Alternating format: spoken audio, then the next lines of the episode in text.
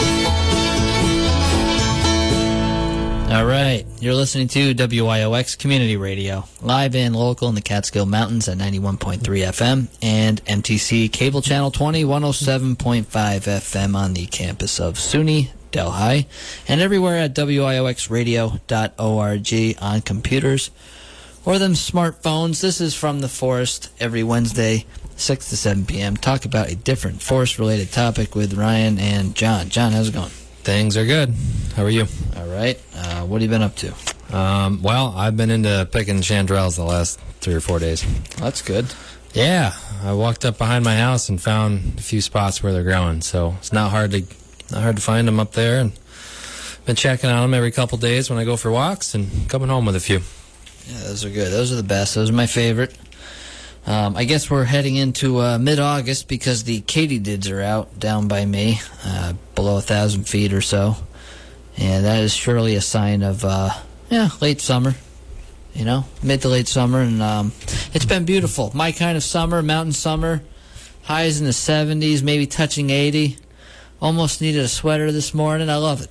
It's been great. The other morning it hit 44 in Delaware County, where I was leaving from. Yeah, I want to call these people in Florida and Georgia right now because they like to do that in winter when we talk to our members.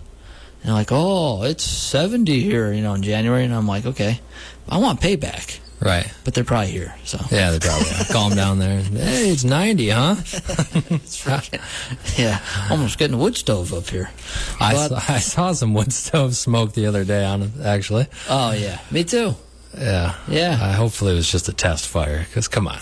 I know. I saw it at someone's property uh, over in Samsonville. Someone had the wood stove going. It's like, geez, how about that? That's a little much. What are you going to do? So, uh, tonight's topic is biocontrol for emerald ash borer with forester Collin Miller. Collin is a certified forester, watershed forester for the Bureau of Water Supply at the New York City Department of Environmental Protection for almost seven years. And uh, he's located in the regional office in Downsville, Delaware County, New York. Works with other foresters to steward city owned forest lands, primarily in Delaware County. Collin is also a CFA, Catskill Forest Association member, and manages his family woodlot for multiple uses at his home in South Kortright over there in Delaware County. And let me see if I can get Collin on. Collin, how's it going? It's going great. How you doing, guys? I'm doing good. Where, where are you at? Sitting in my driveway right now in, in my uh, in my car, so I can uh, still uh, get some fresh air and um, not be uh, interrupted by the, the the the excitement that usually happens when we get home around this time of night. I understand. I understand. Got a, I got a little guy, so he's uh, he's seven years old, so uh, he's he's raring to go, and uh, you know when we pull in the driveway, uh, you know it it can get crazy. So I'm I'm taking some time out to talk about trees. I told him I'm all about what I was doing. He thought that was pretty cool. He knows I talk about trees a lot, so um, yeah. Damn, well, sorry to he- uh, keep you in the driveway, Collin, you know, but, um, jeez. No worries, man. So, um, yeah, before we get into the topic, if you could, you know, introduce yourself and uh, what got you into trees in the first place, Collin. I think you've been on once before. Twice actually. Twice. Man, Yeah. things are flying. Um, Hall of Famer now, third time. Man. Yeah, I, th- I think it was twice, but it might it might be once. I don't know. Um, either or. Uh, what got me into trees? Um, well, you know, I've uh, I think I I was uh, uh, when you used the the you found a photograph of me online there, Ryan, and it was actually uh, that's a kind of a good segue because that picture was taken a few years ago on a trip to a city park that I grew up spending a lot of time in. I was kind of a park rat, and uh, it's a recreation park in Binghamton, which is just loaded with like pre-Civil War uh, white oak trees, uh, you know, just and mammoth trees. And uh, I got to think that, and and that combined with uh, about 14 months I spent uh, living on the banks of the Susquehanna River down in north central Pennsylvania with my parents when they were uh, saving up to buy a house. Um, we stayed at the family cabin, you know, and I was probably six years old. So I was, you know, those two things in impressionable age, you know, kind of got me interested in the woods and trees. And then when I found out you could actually make a living at this thing and uh, become a forester, I thought that was really the way to go. And uh, like yourself, Ryan, I went to the Ranger School and graduated uh, in '99, and um, you know, just kind of been at it ever since. Really, but haven't haven't uh, haven't spent a year without doing uh, something forestry related since then. Collin, you're in the woods most days. What's going on that you see uh, notably in the last few weeks? Ryan and I like to talk about that. Well, you know, you mentioned uh, you were back uh, looking for chanterelles, but uh, today I found a violet coral uh, mushroom, and uh, I don't know if you've ever seen one of those around here, but I was in an oak stand, and they're beautiful. And you know why they they call them corals because it's like it looks like something you see underwater while you're snorkeling in the Caribbean. Just beautiful purple color, and uh, lots of different tubes uh, coming off, and and I, I've never seen one of those, so that was really neat. Um, I always stop and take a picture of some funky things I see in the woods, and whether it's a you know glacial erratic or some kind of knot hole in a tree or you know, what have you. But uh, I've been seeing a lot of that uh, that uh, bloomage with all the with all the uh, wet weather. We've been getting seeing a lot of mushrooms out there, and uh, sometimes it keeps me from uh, doing some other things because I like hunting for mushrooms, just like yourself. Yeah, so Collin, uh, I hope you don't mind, but uh, I was using my wife's Facebook and uh, I was stalking you on Facebook to find that photo. Don't worry.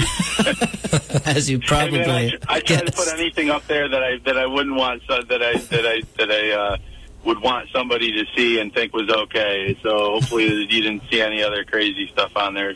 But I gotta tell you, man, you're really into this vintage baseball. I mean, uh, you got a whole library of photos. So I was looking at those, and, and are you really playing without a glove? Like uh, this, you're really you're really Yeah. uh, hardcore on this. Yeah, well, John, Johnny uh, played with us if, uh, uh, for a year or two, and uh, yeah, it's it's a lot of fun. It's kind of a, a baseball subculture, subculture where you know we we just we have a lot of fun. We travel. Uh, you know, we're playing. We play in historical locations, and we get these great crowds. And it's just it's not it's not like your typical baseball scene. You know, it's uh, I say it's like one third theater, one third education, one third sport. You know, so if you have the sweet the secret, uh, that's kind of the the right mix of uh, you know uh, of of what it should be, and and then people love it. And uh, and I'm one of those people, and I've been playing for the Fleischmann's team since 2007. I mean, I gotta say the uniforms are pretty awesome, and some of these guys are really taking it to the next level and rocking out the whole beards and stuff the way that you know it probably was. I don't know. It's pretty cool. Yeah. Yep, yep. I, I can't pull off the beard though. I've tried it. I look ridiculous, but uh, but yeah, guys do that. Guys do it. You know, they're they're uh, they're looking the part. And uh, we just had a team. We played down in Gettysburg with like 30 teams uh, of guys. with Some crazy beards down there, man. That's cool. I don't know about the whole no mitt though thing, man. Jeez, you know, I mean, you got to get slapped in the hand quite a It's bit. not no? bad at all. It's not It re- bad? really isn't. I don't know. I've never played without a mitt. I mean, uh, Yeah. catcher might be different, but catching a pop fly, you, you just you know bring it in and absorb the Yeah. you know absorb the the fly ball into your body a little bit. All right. Yeah, my my favorite. Yeah, my favorite thing about it is we uh, we turn all of our bat. While we're talking about ash, because I think we're supposed to be talking about some ash trees, but basically, I love it because all of our bats are hand turned by uh, Archie Byrick up at uh, Byrick Lumber in Halcottsville, and um, you know he's got a lathe up there at his dad's sawmill. And um, I always tell people it's not so much about what kind of um, you know what kind of fancy bat you can put or what kind of uh, you know template you're using for your the shape of your bat. It's all about the wood selection.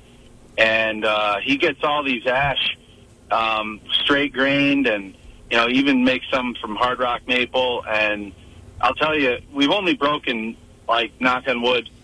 We've only uh, broken maybe two bats in the last six seven years, um, and it's all about wood selection. And I'll tell you, I'm you know, this uh, this thing going on with our ash trees is is you know I want to stockpile as much of it as I can so we can keep turning bats with it. Um, you know, because uh, it's it's a sad thing that we're seeing out there with ash trees going away. And this is uh, one thing maybe your your listeners don't know, but um, this region in particular uh, grows some of the best ash and maple for the the baseball bat industry.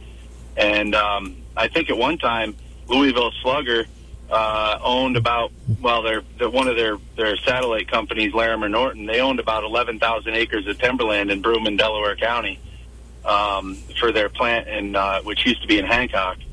And um, you know, it's it's because of the quality of the ash that grows here. You know, we it grows slow and grows straight, and um, and has really tight growth rings, uh, which make for a fantastic uh, baseball bat. So, uh, yeah, so it's kind of sad. So I, you know, this kind of brings me into this. How I got into helping out the the ash situation is as a forester, we try to grow trees, not just cut them. Um, a lot of people think we're out just figuring out which trees to cut, but it's actually the other way around. We're trying to figure out which trees to grow, which tree will grow the best if we get it, give it enough resources, light, and and um, nutrients and such. And you know, we look at what competes with that, and maybe not so good of a tree, and what we can leave to grow for the future. And um, I got real bummed out when I'm out here trying to do these salvage cuts for for white ash in the Catskills uh, because they're forecasting we're going to lose 99% of the uh, of what's growing uh, right now. Um, so you know that one percent is uh, important, but uh, geez, it's kind of kind of a bummer. So uh, when I heard actually on this program uh, during COVID, you had Sawyer Gardner from from USDA on the program, uh, and she worked for the Animal Plant Health Inspections Animal Plant Health Inspection Service in their Plant Protection Quarantine Division. So APHIS PPQ. I was really intrigued to learn that she had been doing all these releases of the parasitoids to help with uh, EAB control. And uh, yeah, I was off to the races. Once I heard that, I called Sawyer. We got in touch, and um, it's been great. So uh, yeah, um, I'll let you take over and ask more questions about that. You were talking about the quality of ash. I was just in Woodland Valley the other day, and I think near near there, near Fox Hollow, there was a bat factory in Shandaken. But man, there's just such beautiful ash trees in Woodland Valley, and going up into Forest Preserve there. You know, some of them have two logs at least, but they're dead, and Oh, it is yeah. it is too bad. It really is. Um, yeah, that Shandaken Bat Factory was uh, was still open when I started working in the Catskills uh, back in 2003, Wow. and uh, we actually we actually found out why they closed, and it was because they couldn't get enough. They couldn't get rid of their offall from the mill because the, the domestic furniture industry was huge in North Carolina and Tennessee, and they used to send all their all their short pieces and their offcuts when they take and make a square to make a baseball bat or a tool handle billet. They'd send their their squares off to furniture plants to make spindles for chairs and things like that. And when they lost that market due to the fallout of uh, you know foreign competition for domestic furniture, um, they just that was kind of like know if you're a sawmill and you can't get rid of your waste, you have a real hard time staying in business, and that was one of the reasons that they decided to close that plant. Um, but uh, we met those folks in uh, Greensboro, North Carolina, was their parent company, and they told us that was why they uh, decided to shut it down. Yeah, I was just writing an article on that. We need more markets. We need more market diversity, but that's a whole nother show. We definitely probably should do it sometime. I know you have, you know, you're pretty knowledgeable about markets, uh, Collin. Um, so.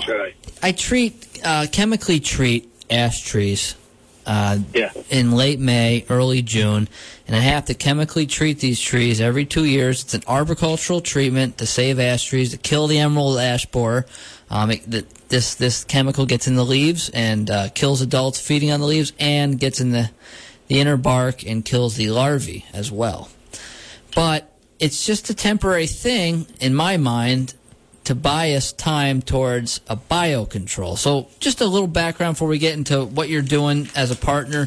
But wh- what is biocontrol? How would you define it, Collin? Well, that's that's actually the most the oldest form of uh, one of the oldest forms that I'm aware of. Uh, they kind of refer to it as classic. You know, it's a classical control uh, with natural, um, you know, natural predators or um, you know biological agents, if you will, uh, to uh, address a problem that was basically created by humans. So, um, but it's a very old form, and you know, biocontrol has been used to address all kinds of things. Purple loosestrife is more one more recently, or um, you know, gypsy moth. Um, you know, well, spongy moth now that it's called. Um, there's just uh, you know a number of uh, things happening, but biocontrol for EAB didn't really start into in the U.S. until 2007. Um, and uh, and then you know that was sort of the control period, and then it started really going great guns when the the lab opened up in Brighton, Michigan, to uh, actually you know have a rearing facility for these parasitoids. Um, so Yeah, so they're they're parasitoid wasps. Um, what what is that? Yeah, so uh, there's there's four different wasps that they found in China and Russia that actually prey upon the EAB larva and egg, and they uh, they you know when this thing hit the United States goes all the way back to 2002 in uh, southeastern Michigan. uh, kind of Detroit and uh, Ann Arbor and Lansing and that area. Um, it had probably been here before then. It came over on shipping crates, or um, but uh, you know, by the time you know it was discovered uh, and the Forest Service got involved, actually Nate Siegert, who runs their, la- uh, he's he's now based in um, uh, New Hampshire uh, in their Portsmouth or Durham, New Hampshire office. You know, he told me that there was just maybe a few paragraphs on this particular pest, uh, like on the emerald ash borer, and in a Chinese textbook because it, it co-evolved with all the species in China, and it wasn't a problem over there, so they didn't study it much. I mean, think about all the insects that we have that we don't really have much information on. Um, but certainly when it got here and started wreaking havoc on our ash trees, it became a big deal. So they started really researching its life cycle and trying to figure out, you know, how this thing really works.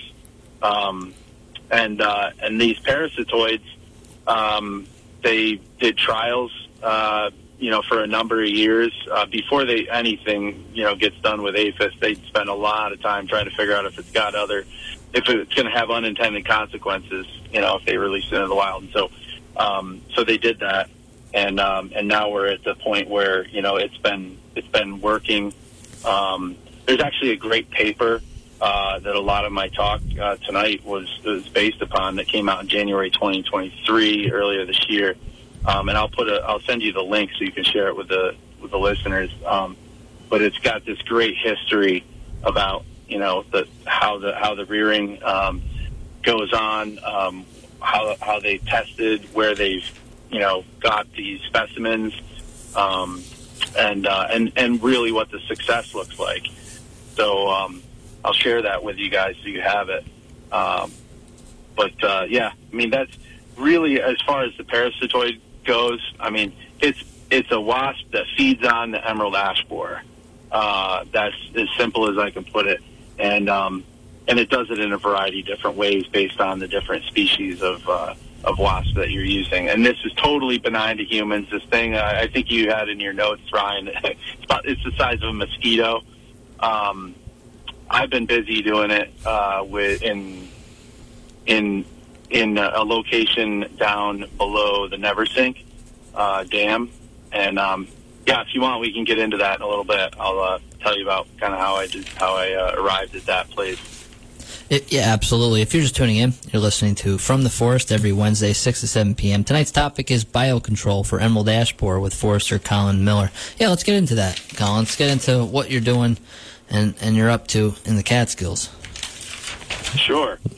So after I heard on your show, uh, Sawyer Gardner had several release points in Delaware County. I was really pleased to hear that because, as you guys know, I mean Delaware County could be a state. We're bigger than Rhode Island, so you know just doing one release would kind of take a long time for the for the parasitoids to kind of replicate and get out into the in the environment and do their thing.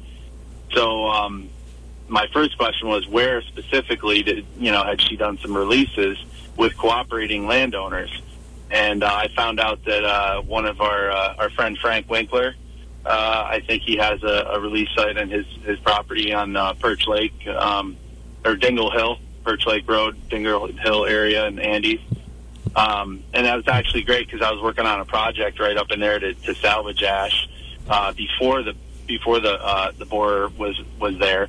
Um, you know, one thing I'd like to try to do if I can get into these stands before the emerald ash borer arrives, you have a, a chance at a healthy root system, and maybe you'll get some stump sprouts. And we've all seen how quickly ash will sprout at, on a healthy stump. And um, if it's not completely browsed by a white-tailed deer, uh, it's got a good shot at getting a shoot up above the deer, and then you've got another tree. And um, the emerald ash borer doesn't really, uh, you know, it's got nothing to bore into it, you know, at the sapling size, you know, seedling sapling size. Um, so, you know, that gives a kind of a hedge for the future. Um, but, uh, yeah, so there's a release point there. I heard there was one up in Roxbury. Uh, there's another one um, out towards Deposit. So kind of like different ends of the county in Delaware County. And so when I reached out to the to the Forest Service or to APHIS rather, um, APHIS, uh, you know, it's very it's it's a pretty cool program. They're looking to get as many cooperators as they can doing releases in counties where EAB has been discovered, but they have no releases, right? So right now, the number as of right now, it's in, um, uh, let me look at my notes. It's in, as of 2010, when the rearing facility uh, was established, uh, fast forward to 2023, uh, actually by the fall of last year, so we won't consider this growing season. Um, it's in 360 counties in 31 states that has EAB. Uh, it's also in Washington D.C., three Canadian provinces, um, and it's they're looking to have more cooperators. And so the process by which they decide on a on a, a, a site, uh, you know, obviously has to have a strong stand component, has to be ash, has to be large contiguous forested blocks, and uh, DEP owns, you know, lots of uh, forested tracts that are contiguous ownership, and and we have lots of patches where ash is very heavy, and so. Uh, I took it upon myself uh, actually during COVID when we were all working remotely from home. I spent a lot of time looking for good release sites uh, in 2020. And then over 2021 and 2022, the last two growing seasons, um, they accepted one of the sites that I submitted, uh, which happened to be in Sullivan County. And you guys do a lot of work down there. And safe to say, it's really hard to find a healthy ash tree in Sullivan County. Um, but we did have one parcel below the Neversink Dam in um, uh, in the in the town of Neversink um, that had a strong ash density, and it wasn't all dead. And I thought it could work because you're looking for maybe four to six years of continuous. Uh, you're going to release for two, and then you're going to try to recover to see if you've been successful. You're going to spend time recovering the parasitoids or looking at larvae that's been preyed upon by the the biocontrols. Um, so you know you, you don't want to pick a stand that's already slap dead. You know what I mean?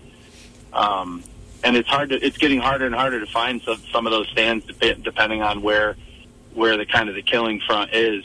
Um, we're still finding pockets in Delaware County that are you know haven't been hit yet. But uh, I'll tell you, you go anywhere near a sawmill or or a major transportation corridor, uh, it's it's getting tougher and tougher to find ash in good shape.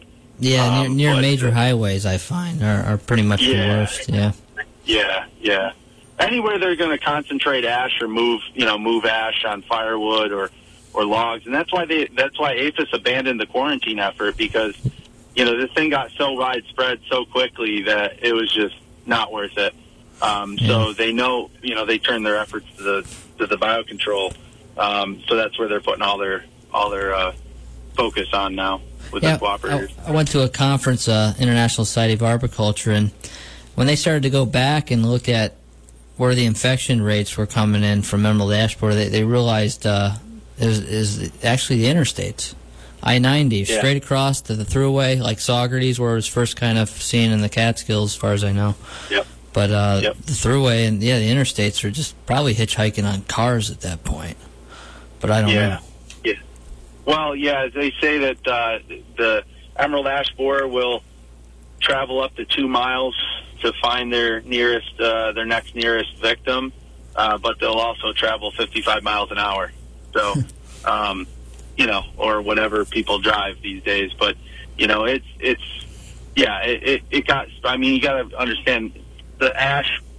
Ash is a you know, it's a timber species, and you know the forest products industry, you know, has been moving it around, um, you know, plenty, and uh, you know, the, it just the quarantine efforts were not worth it anymore. Um, to to focus on that, that they put all their focus on this uh, the biocontrols, and you know, and it's and it's good. I mean, to me, I I, I feel like although I'm spending some still spending time working as a forester on on a, a pre-salvage or a salvage harvest and trying to leave some healthy, hopefully female healthy ash trees in the in the stand to replicate, but realizing we're look, looking at 99% mortality, I'm really I do have some hope for the future um, in in this program that uh, it won't be like uh, you know the, the the American chestnut or or um, you know so many species that we've lost you know just completely from our forests. um, the ash will uh, kind of come in equilibrium. The emerald ash borer populations once the once the population crashes from lack of food because of all the dead ash trees, that we have these parasitoids will, you know, keep that population in equilibrium, and the seedlings, you know, and and the the babies of the babies, uh, will say um, that maybe my grandchildren's uh, children will have uh, ash as part of their forest because, uh, you know, in the Catskills, at least on, on New York City owned land, we figured that uh, from the last inventories uh, that we did um, uh, back in 2011, uh, it's represented some as, as high as seven percent of our our uh, forest, which may not sound like a lot, but when they grow in patchy, you know, density and clumps and stuff, it's uh, you know, it can. We're talking millions of trees, so uh, you know, it's uh, the thought of losing all those and then not having anything to replace them. You know, uh, I mean, obviously we know nature abhors a vacuum, and we'll have other things to replace the ash, but uh, it's uh, it's a wonderful tree and um, has a lot of uses. Uh, just you know, not just for for humans, but uh, um, yeah. So I, it gave me a lot of hope that we can still do something to uh, you know to have it as part of our forest. John, I hear you scribbling away over there before. What, you have a question? Well, I mean, at some point, I don't know when you want to get into it, but I want to I want to talk about the actual release of these, um, what it's like on site that day. You know, what's the challenges, limitations. Um, you mentioned a little bit of the site characteristics, but what maybe real deep specifics are you looking for of the spot on the spot, things You know, like that? Let's um, you know what? Let's take one break and uh, well, when we return, let's talk. Let's get right into that. That Is that all right, good. Collin? Yeah, sounds good, guys. All right. If you're just tuning in, you're listening to From the Forest. Tonight's topic is biocontrol for emerald ash borer with forester Collin Miller.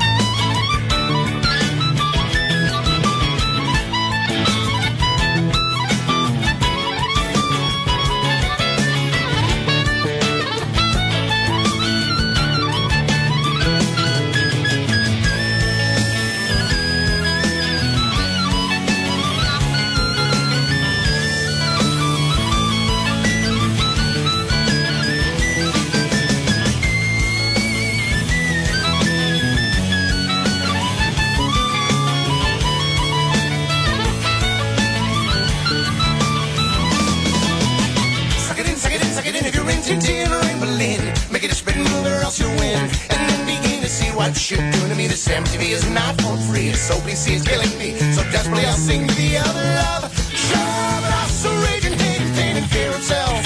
And I can't keep these feelings on the shelf. I've tried, well, no doubt I lied. To be frank to suicide, but I got too much pride inside to hide or slide. I'll do as I'll decide and let it ride until I die. And only then shall I abide this fight to catch little tunes. A 50 minute ditties. I wanna bust all your balloons. I wanna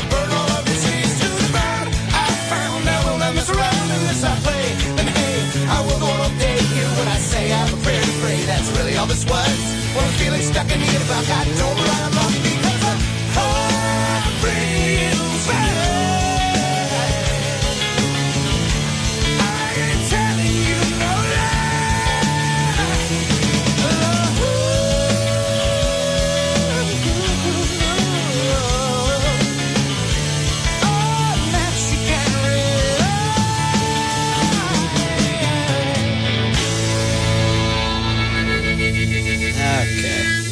Traveler. This is from the forest every Wednesday, 6 to 7 p.m. Talk about a different forest related topic with Ryan and John. Tonight's topic is biocontrol for emerald ash borer with Forester Collin Miller.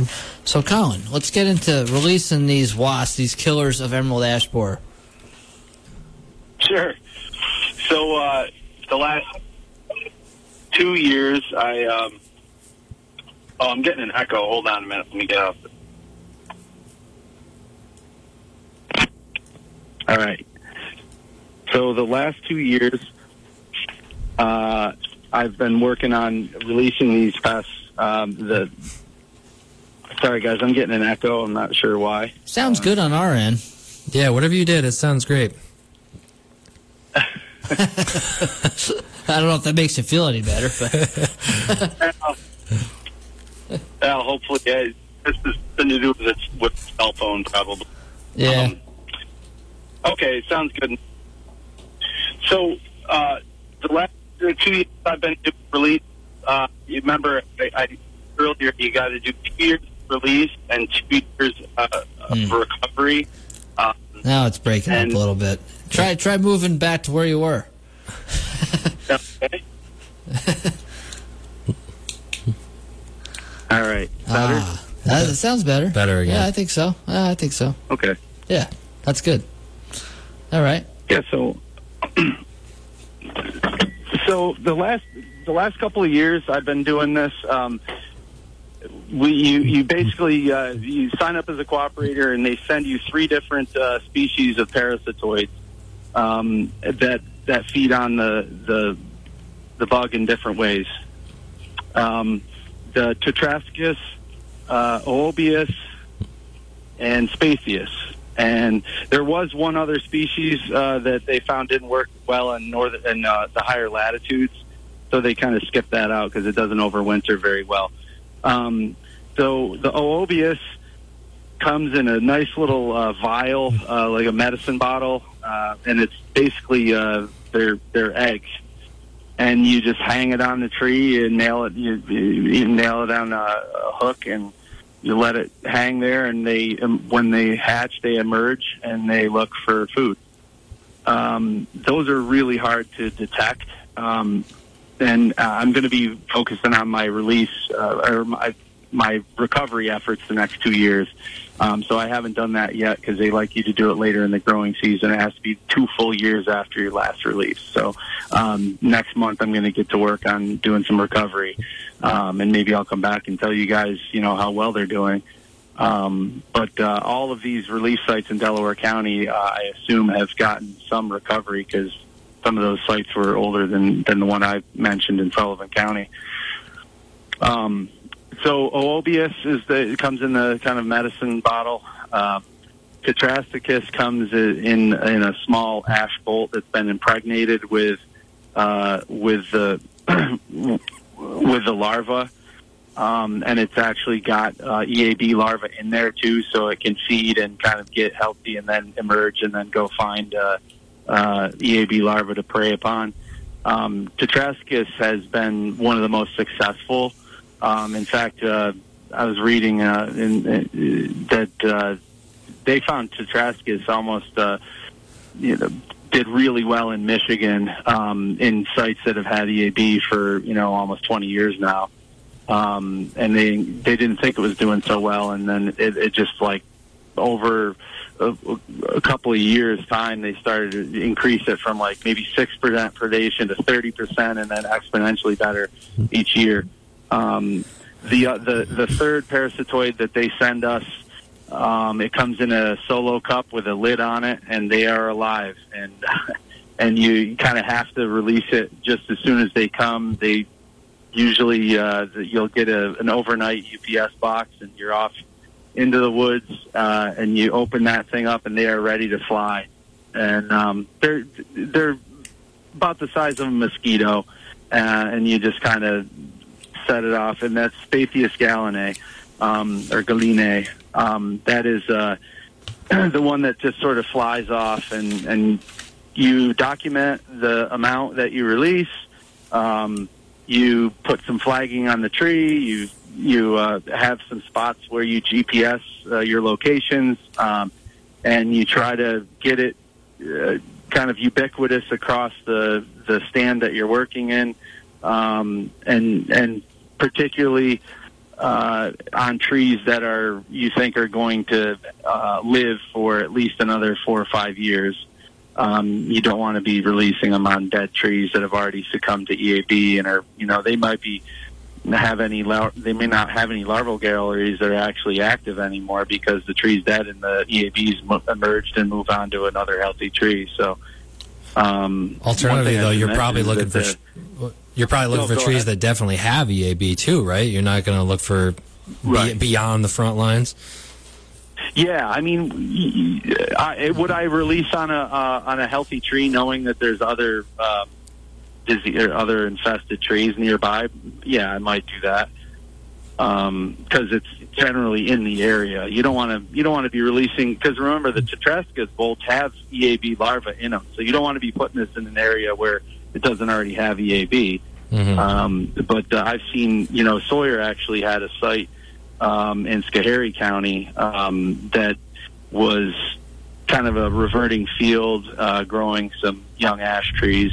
And um, she had a site there, and I asked her, "Well, you know, EAB's not here yet." She says, "Yeah, but it's, it's knocking on the doorstep," and that was good enough for her to, you know, pick that for a site. Um, so, it's a good question. Um, uh, so you kind of answered one of my questions was, you know, what's the timing of this? Like, pretty much as soon as they come in the mail, you're heading out to do this.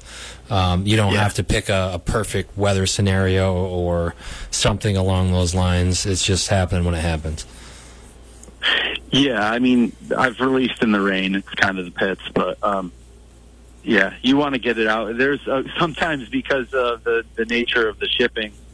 You know, if it comes in on a Friday, um, you know, at three o'clock, you know, and I'm heading out for the weekend, I put them in the fridge, and actually the Spathius galinae will go dormant due to the cold. And I'll tell you, on Monday when I get those things out into the woods, I think they're all dead and just by warming them up and you know uh in the car on the way to the job or you know if it's a nice summer day man them things they are ready to roll uh they're flying out like crazy Wow. So how many of these uh, releases have you done?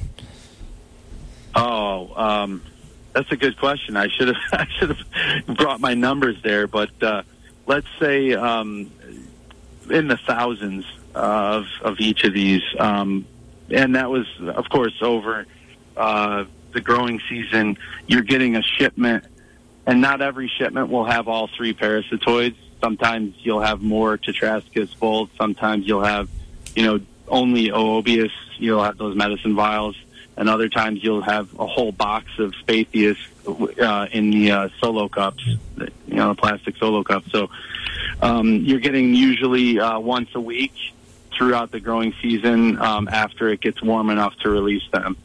So they, they judge that by on the number of growing degree days uh, in the spring, and usually by late June is when uh, you know uh, when you're doing the releases. Uh, and I, I think the latest I released was the second week of September. Um, but yeah, dozens, dozens, if not, yeah, probably, I probably 50, 60 releases over, you know, the last two uh, growing seasons. Wow, I didn't think it was going to be that much. That's great. What, what do you think? How optimistic are you, Collin? You know, I, I was saying before, I think based on the, results from areas in Michigan where they've seen these uh, releases and they have 15 years of data, because you remember, well, not quite 15, but you remember 2010 was when the rearing facility um, was established. Um, so you've got 12, 13 years of data. Um, and even in New York State, uh, in the Hudson Valley, uh, you mentioned, you know, Saugerties, and um, you know they found uh, like 14 kilometers from where they released it. Uh, so that's a good dispersal. I mean, they were really excited about that at APHIS uh, because that means that they're traveling far to find EAB, and we want these things to not just hang out in the same county where we release them. We want them to kind of get ubiquitous across the landscape. Um, and you know, I think from that early uh, uh, looking at it over the last ten years, uh, I feel good. I mean, I feel good about it. Um, and I, you know, I, I hope that uh, the last uh, or the next two uh, uh, um, recovery uh, uh, seasons I spend uh, trying to find these things. I hope I find them uh, at least where I released them, and certainly have good feelings that they disperse down the Neversink River corridor and trying to, you know, get an ash uh, as that's still alive, um, and and maybe they'll they'll be able to replicate. Because I, I feel like Sullivan County was pretty late in the game. Um, remember, I said they they like to work with cooperatives releasing in counties that don't already have EA, uh, EAB cooperators, but uh, they've had EAB for a while, and I feel like Sullivan County had had it for a, quite a long time before I, you know, tried to release it on on city land. So um, I hope that uh, it'll kind of disperse into the forest preserve and maybe save some ash up there. Um, and and then we'll see some ash seedlings in some of those stands uh, that over over time, you know, like I said, my grandchildren's grandchildren, we can walk through the forest in there and, and see, uh, you know, healthy ash trees that are, you know, uh, maybe the small uh, small pole size and and um, you know have some evidence that the parasitoid's working. Do you, do you have other examples of success? I, I believe that there's biocontrols release with Gypsy Moth, and that was one that was Yeah. terrible in the 1980s, uh, Right. defoliating oak trees. Right.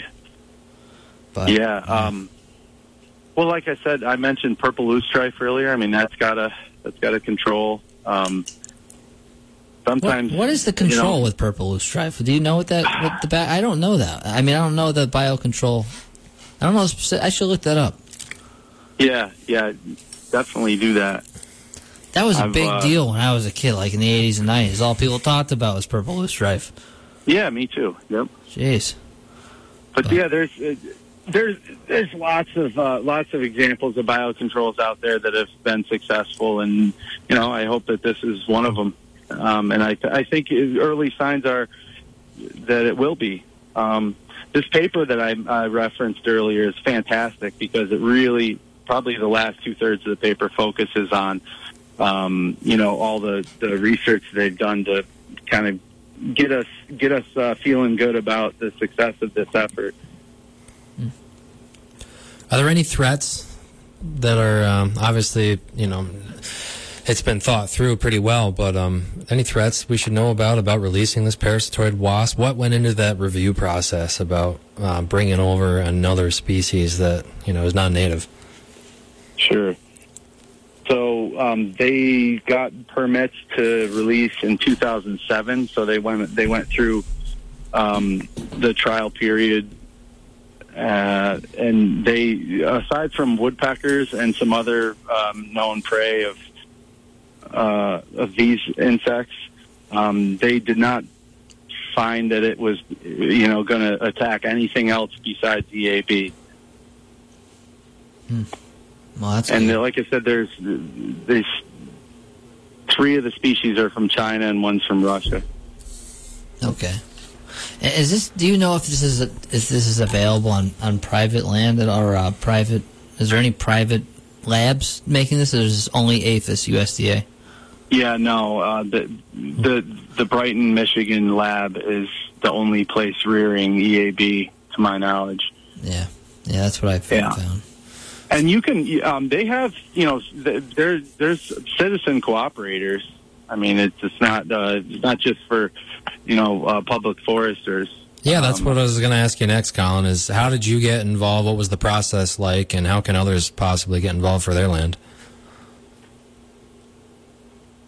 To have that many um, cooperators throughout the what do I say 360 counties. I mean that's amazing to have that many cooperators. In fact, that's why they got real choosy on where they wanted to do the races because they're not cheap. Right. Um, you know these uh, they want they want to make sure they get out there. Um, you know this is a this is a major effort. I mean remember this is the this problem with our the loss of our ash trees is uh, I I like this phrase I saw. It's a slow moving natural disaster, and um, you know the estimates were between 09 and 2019 was a billion dollars, um, and and and that was just considering like street trees. You know that wasn't even really looking at forest trees. Yeah. You know how many ash trees I've taken down, Collin, just for people's properties? Yeah. Well, I'm yeah, you can them. imagine that replicated across the states. A billion dollars per year adds up pretty quickly. yeah, I'm tired of ash trees. Uh, You know, they seem to fell pretty good, right, John? Uh, I feel like they stay together much better than I originally thought. It's the tops that start breaking out. You start climbing around them up there. It gets pretty uh, hazardous. Yeah, yeah, that's one thing you've had talked folks talk about this on the show before, but just to remind folks that the way that the EAB uh, larva galleries feed is, you know, in the phloem, and and they they, uh, they just essentially dry the wood out, and then the tops fall right out of them, like you said. Yeah. Which with ash is terrible because it's already dry to begin with, kind of. I mean, not that dry, but drier than other trees. And geez, want Right. to say something, John? Well, Collin, I was just going to ask, you know, how can a landowner get involved um, to be a, a partner, and what was your process like getting involved uh, in the beginning? So um, they can feel free to get in touch with me, and I'll, I'll send them the resources. Um, you know, put my contact in, you know, uh, in the podcast uh, links there. But uh, EAB um, has a the APHIS has a cooperative program. Um, you do some training. Um, you know, I went out with Sawyer uh, Gardner when she was still working with the program, and um, she's moved on to other invasive but uh, when I, I spent some time with her and then found uh, the cooperator site um, online, it's a lot. All your uh, data is uh, loaded into a, uh, a website uh, run by the uh, the program, and um, you upload a site. If you find a good potential release site and they don't have a county uh, that has uh, EAB without a cooperator in it, you'll have a good shot. But like I said, I uploaded probably five or six locations in Greene, Delaware, and Ulster County, and they chose the one in, in Sullivan County that I'm Nope, you there? You there, Collin? so they didn't have any release sites in Sullivan County. Oh, okay, lost you there for a second, but yeah. So Sullivan County is where you're where you're mainly working. Yeah, that was the only one that they uh, accepted. Um, And I've subsequently sent more uh, sites to them. But uh, like I said, they really are focusing on new counties. And right now in New York, I don't know how many counties around the Catskill region that is uh, that that don't already have EAB uh, parasitoids released in them. Um, but uh, certainly, this since since since your uh, listeners uh, are from far and wide, they might find themselves in a place where uh, they have EAB, but not not any parasitoids. So, um, never hurts to upload them and uh, look at your site and um, go to that uh, go to that cooperator website. Like I said, I'll I'll share the link. Yeah, and we, um, we got about a minute and a half left. Is there anything? You, yeah, you wanted to share um, or or leave off on, Collin? Uh, yeah, I think if the the, the future uh, is short term is pretty bleak for the ash tree uh, in in North America, but long term, and foresters tend to think in 100, 200 year uh, out. I think it's uh, I, this effort is uh, is is certainly worth doing, uh, and it's showing signs of uh, early success. That's great. I hope so. I hope so. And, and um, Yeah. yeah, I mean, are you releasing any more this this growing season, or is it all finished? No, next two uh, the the fall, I'm going to be focused on re- uh, recovery to see you know where they're uh, uh, if they're taking hold in that uh, that area down in Neversink. So, if you want, I can uh, send you some pictures and uh, update you guys on uh, what we're seeing out there. And and I, I would think that uh, some of the other lo- locations in Delaware County, uh, they've had uh, some recovery efforts there too to determine whether it's a success. So uh, might want to check with Frank uh, and see if uh, he knows anything. Yeah, please send us anything, and um, we would Okay. be we would be happy to share it, Collin. Collin, thanks for coming on tonight. We're all out of time, and uh, the show flew by, and uh, we really appreciate your time. Yeah, thank you guys. I love what you guys do. It's a great show, and I'm happy to participate whenever I'm asked. All right, Collin, ha- have a good night. Thanks, Collin. Good night. All right, if you missed the show, that was uh, Collin Miller. He's a forester with the DEP, and we're talking about biocontrol on From the Forest. And uh, see you next week with Mr. Mead, Mr. Gary Mead. Okay? Good night, everyone. Good night.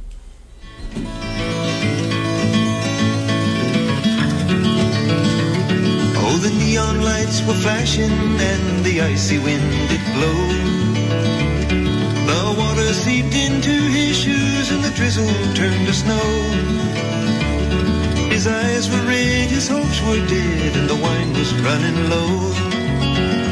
And the old man came home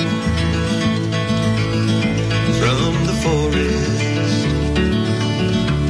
His tears fell on the sidewalk as he stumbled in the street. A dozen faces stopped to stare, but no one stopped to speak. For his castle was a hallway and the bottle was his friend. And the old man stumbled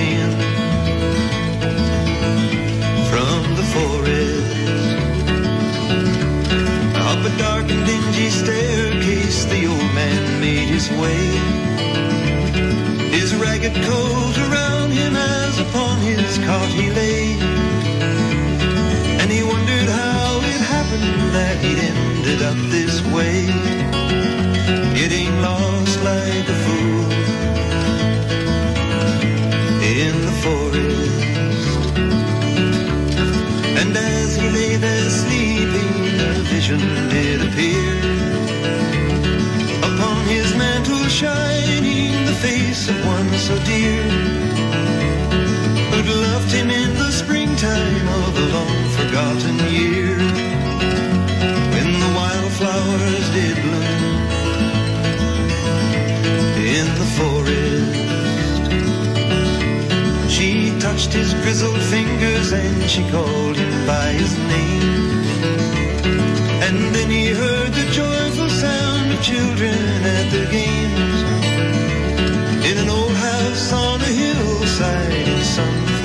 Town.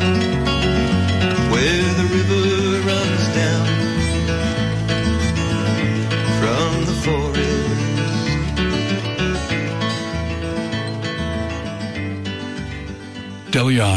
Is supported by you and the following underwriters. Andy's Guitar Repair in Margaretville, specializing in fretted instruments, structural repairs, setups, fretwork, electronics.